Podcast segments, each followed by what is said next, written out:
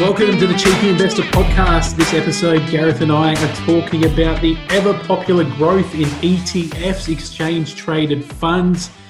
Gareth, these things have taken off lately. Can we credit the Barefoot Investor's book for the increase in ETFs lately?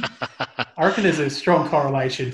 Damn him to Hades and back. Yes. Scott Pape strikes again. Pape strikes again. Absolutely. I think there's Scott Pape combined with people who want to get into the stock market but maybe are a little bit afraid of sort of losing too much money.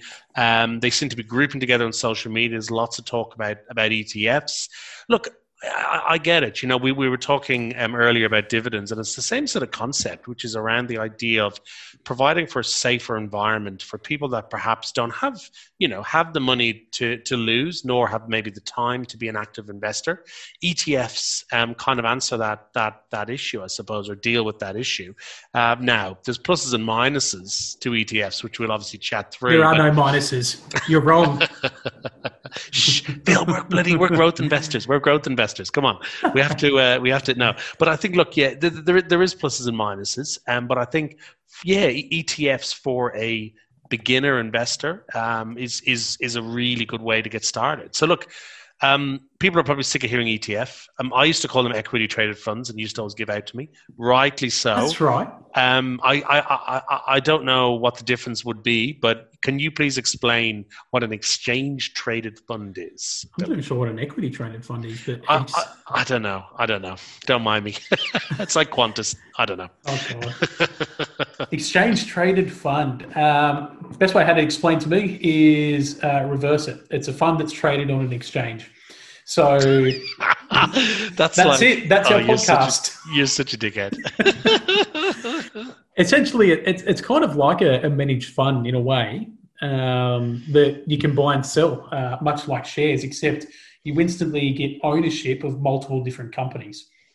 Now, they're generally categorized by a group. So, the ASX 200 might be an ETF, for example. So that company only buys other companies or stocks that fall into the top 200 companies in Australia. Now, the reason that it works is because it's cheaper. So if we have a look at buying the top 200 companies in Australia, it's going to cost us thousands of dollars just to try and get that diversity. So what happens is some rich person does that for us. They go and buy, let's say they buy one share in every company in the 200 companies on the ASX 200. And then they essentially sell shares in that company.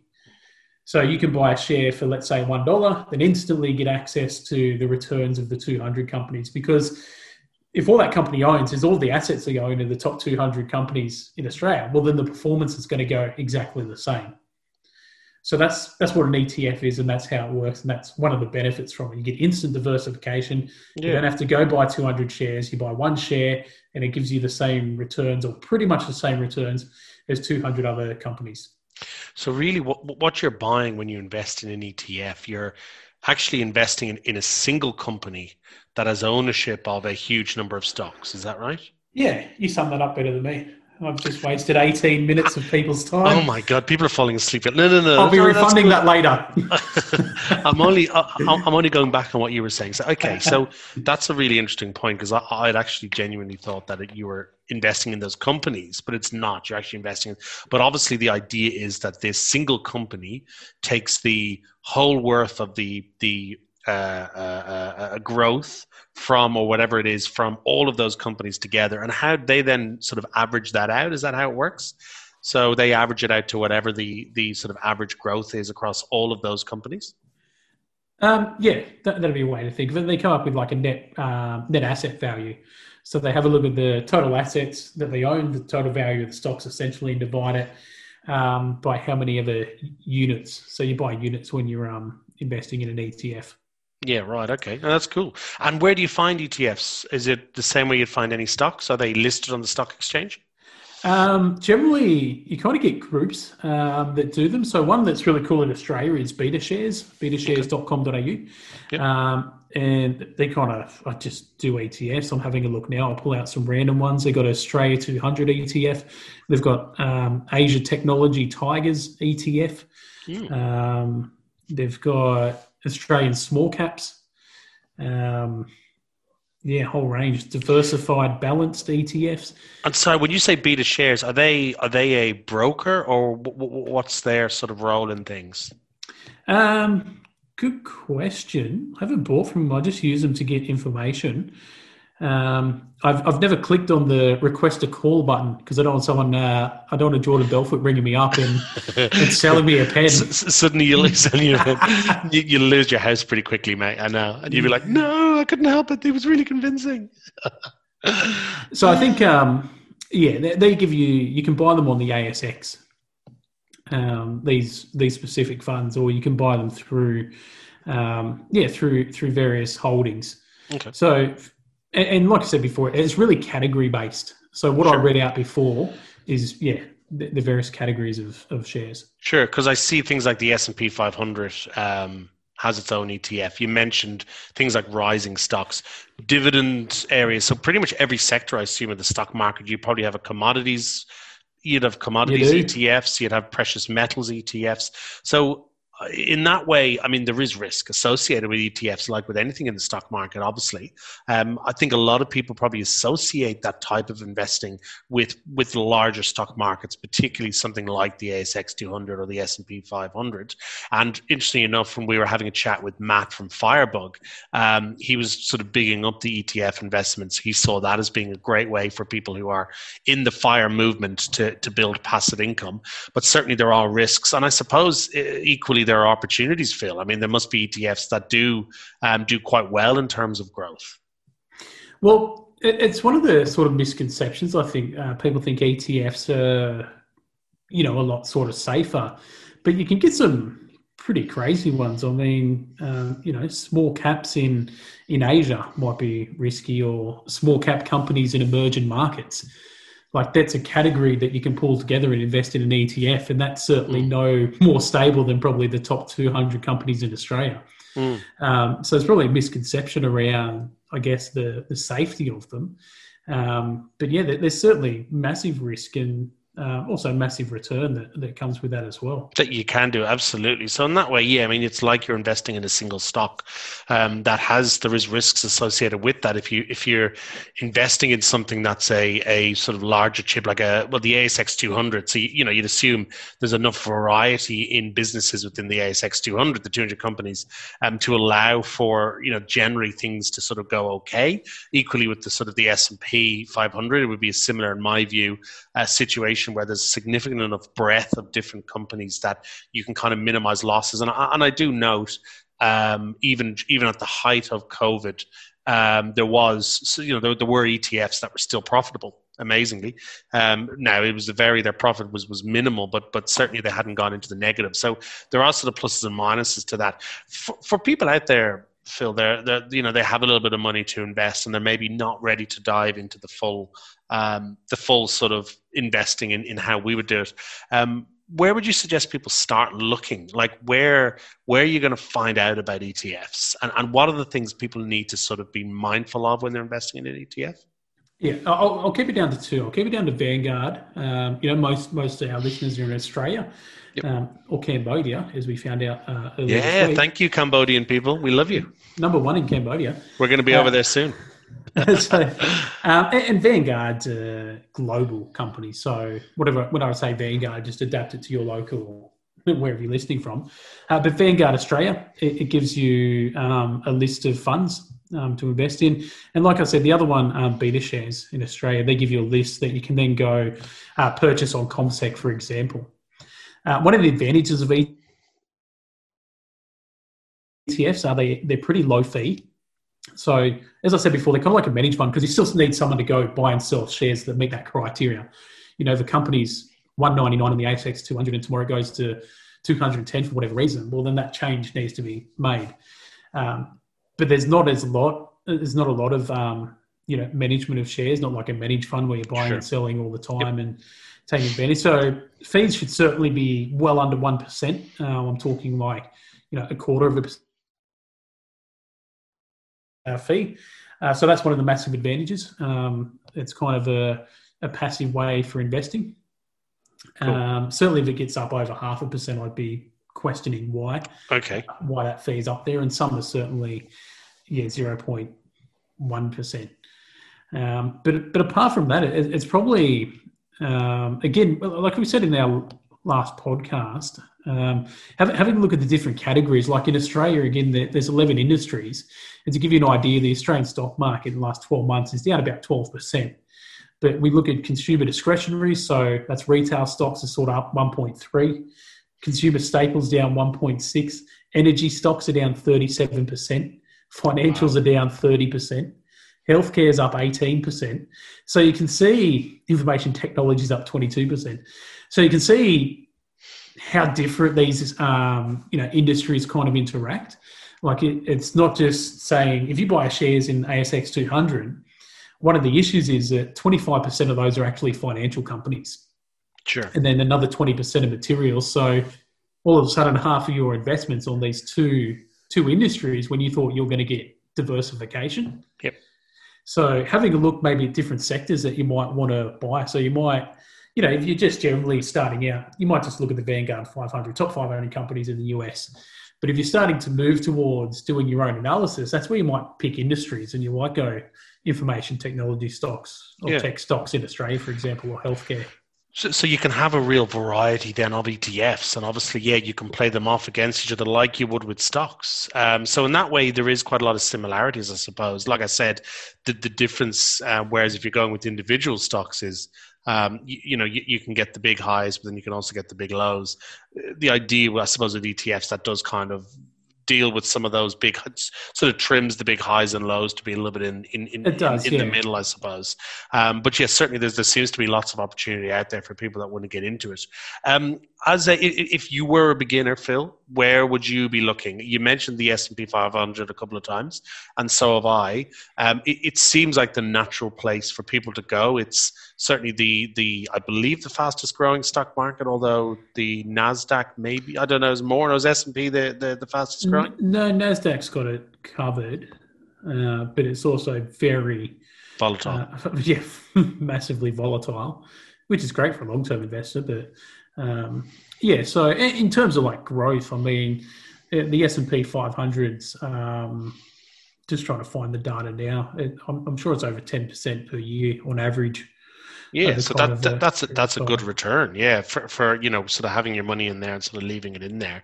Would you, if you were again sort of starting out, would you diversify a bit, or do you think for people who are just getting into it, right, just go for the one ETF because it's the more money you put into it, I suppose, the more return you'll get out.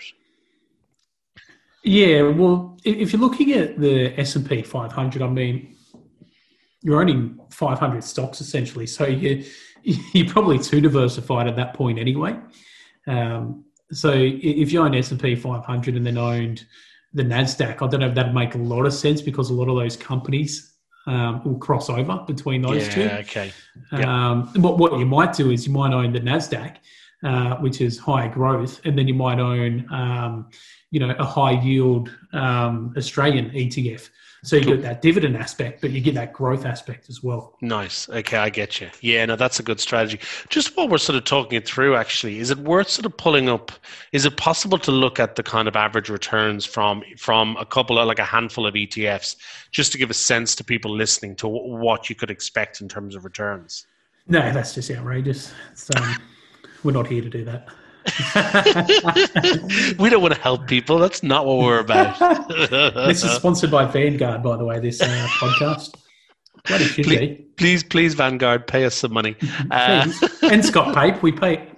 Oh, bloody Papey. Bloody Papey. Well, no, we've sort of been, we haven't talked about him too much. We tend to give Tim Sykes a bit of a go. But Scott Pape has given up on investing, hasn't he? He's, I don't know what he does now, or is he building? I think he started a financial counselling business or something. Yeah. Oh, that's what it is. Yeah. Well, he stopped his investor stock sheet or whatever it was that he was running. So yeah. Although I have to say, it was in the bookstore somewhere, and prominently placed was the Barefoot Investor for Families. So that's obviously still, I'm sure he's still making an absolute matzo off those books. Well, he sold 1 billion copies at $30 each. Yeah. That's, I mean, you know, he has to be, he's doing all right. Absolutely. That kind of, but yeah, look, let's, are you able to do a bit of a dive and have a look? So let's start with, let's start with the classic, the Vanguard S&P 500. So what are we talking about with that? So what I'm looking at here... So firstly, for anyone that isn't aware, sorry, Vanguard is a company that have ETFs. So they're the people that have bought a shitload of stocks. And so it's from them that you'll be investing. In that we talked about, you have that single company that owns all these stocks, but you actually invest in that single company. The S&P 500 is the sort of the biggest stock market in the US. So it covers the top 500 companies, excluding tech companies. Is that right, Phil? What's that? The Vanguard? No, it's for tech companies, isn't it? No, the S&P 500, does that exclude tech companies? No, it's definitely got tech in there. It's got tech. Okay. Sorry. Mm. So yeah, I thought for some reason they were in the NASDAQ, but yeah. So you get the S&P 500 ETF. So that's basically you'll get your mucky little paws on the top 500 companies in the US. So how's that been looking? What's that been trading at? What sort of growth has been coming out of that, Phil? Yeah, just trying to get past all the sales stuff coming up online. But there's a few different ones that you can sort of do, in the US, but the S&P 500 is probably the biggest one. Just trying to bring it down into sort of, a concrete return. Actually, one of the things worth looking at is how much they invest in each company. So you might say you're owning, top 10 companies, in the United States, but it's probably no good if 90% of those funds go to Apple, then the other 9 get the other 10%. Yeah, and it's all explained throughout, when you go and look at it online, because they have to obviously declare all that information. Is that, so if you're looking on their websites, they'll tell you all that, will they? Yeah. Okay, cool. So have a look at the S&P 500. It's got... 2010, last 10 years, 14.7% is what it's returned on average. That's really good. I mean, that is, that's pretty meaty. It's biggest bull market in history. Yeah, that's right. I mean, there is a reason for that. I know. That's right. I mean, exactly. But I think, look, for, firstly, it's worth pointing out, we won't necessarily, we won't be getting the data from COVID just yet, but I'm guessing next year we'll see a massive cut. But then, with ETFs, you have to appreciate it is generally, I would say, a longer term investment. You're not going to pick up on quick growth because of the reasons that we've set out as to how the ETFs work. So what you're sort of doing is you're sitting out over a number of years to really get a proper return. This year will, I'm sure, reduce that figure down. But if it's averaged out over 10 years, it may not actually end up as having as big an impact as you think.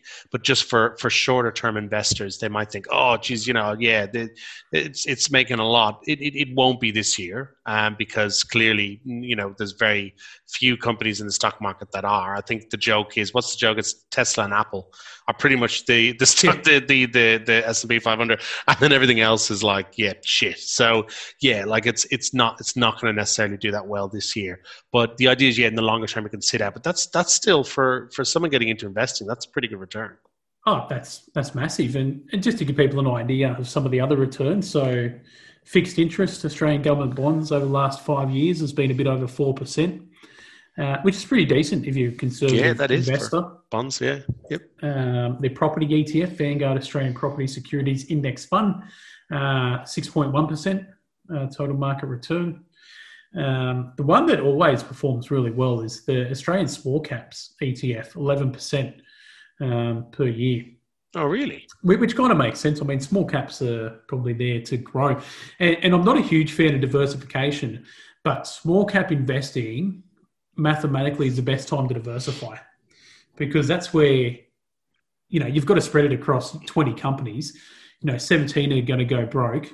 you know, two might make you a bit of money, but that one company is going to be you investing in Afterpay at $1 and then it going up to whatever price it is now. Actually, that's a good point. How does that work if you've got like a small cap investing ETF? If a couple of those companies go broke, do they then get replaced? Like, who is the power to make that happen? Because obviously there's you're not making that decision. So if you were investing directly in those companies, you get your money out or do whatever. But how does it work with ETFs? So it goes down to the fund manager, and again, it says when you go on there, like what I'm looking at now, it says investment objective. So it tells you what its goal is, the fund overview. Provide low cost exposure to small companies on the ASX. And then they go through, mention the risks, and then they'll list the companies that they're invested in. The third one on there is JB Hi-Fi, Ansell's another one, Charter Hall, Domino's Pizza, Boral. They have a very broad definition of small cap. I was going to say, I think small cap companies. Wow, okay. Interesting. No wonder it's doing so well. They're all pretty big companies. They're all... it says here the median market cap is $2.4 billion, which my understanding was between 2 to 10 billion was mid-cap and under 2 bill was small. But anyway, don't argue. Interesting. No, fair, exactly. But all this information, again, is in their documents. So if people are looking for this information, get online, just start doing research. As always, we'd probably suggest go with things you know, if you know about the US stock market, you'll know the companies that are on there. That's probably a good place to start. But I think Phil's very helpfully pointed out that there is actually real opportunity. I mean, obviously with the S&P has gone very well, but I mean, if you were looking at, combining two separate ETFs, perhaps you'd look at something like a small caps ETF, which is a little bit riskier, but might actually deliver quite good returns, as well as the more sort of solid S&P 500. How is the ASX 200 gone? Do you have any figures up for that, Phil? Because I'd be quite interested to see if someone had invested in an ETF in that, whether the return would be the same or would be less. Yeah, just looking down, the only one I've got is ASX 300, which is 7.5% on average. Oh, okay. Yeah, right. That's okay. That's actually not bad. I mean, because the 300, you get to some pretty small companies with that 300. Oh, I'm assuming. Sure. Yeah, that's I mean, in the context of Australian businesses, that's quite a lot of companies. So while Phil is looking, have you found it there, Phil? Nope. No, it hasn't come up. It's got a whole heap of other different sort of Australian ones. It's got the high yielding one. Yeah. Large companies. As in dividend yield, is it? Yeah, income focused, yeah. Okay, what's that returning? That's got 4.08%. Oh. I think that's skewed at the moment because as we went through financials, massive dividend payers are down 30% for the year. Yeah, okay. At the moment it's probably a little, a little skewed. And that's where you want to be slightly mindful of, obviously, what's happened. And look, I think a lot of people are investing in the stock market now for the longer term because they realise you're not, it's difficult to make money in the shorter term. You can do it and we can show you how to do that. But for a lot of people, they just want to sort of put the money in if they can and leave it for, at least a couple of years while things turn around. And perhaps something like that would end up working out. It's certainly generally a longer term investment, as we were saying. But you can sort of see the returns, you may be able to get through ETFs. So it's something, Phil, that, we definitely do teach people and we talk to people about, and it's something that we see quite a lot of online. So we are encouraging of anyone that's looking to invest, it is a great way to get started in getting comfortable, I suppose, with investing and the process of investing and the risks and the mindset, would you say? Oh, for sure. You can just kind of dip your toes in and get a feel for what it's like investing and own some pretty good companies in the process. I mean, 500 companies in the US, that's a pretty good performing market. Yeah. No, excellent. Well, look, thank you everyone for listening as always. We hope you got some nuggets of information that you can use if you haven't invested just yet or if you're very keen to invest. If you've got any questions around exchange traded funds, just give us a shout, get in contact. We're on Facebook, probably the best place to get us, facebook.com/cheekyinvestor. We're also on at cheekyinvestor.com. You can fill out contact forms. But yeah, get onto Facebook, send us a message. We always love to hear from people. If you've got any suggestions for any podcasts or you've got any questions around ETFs, please get in touch and we'll make sure to get back to you. And as always, thank you so much for listening. We will hopefully check you next week.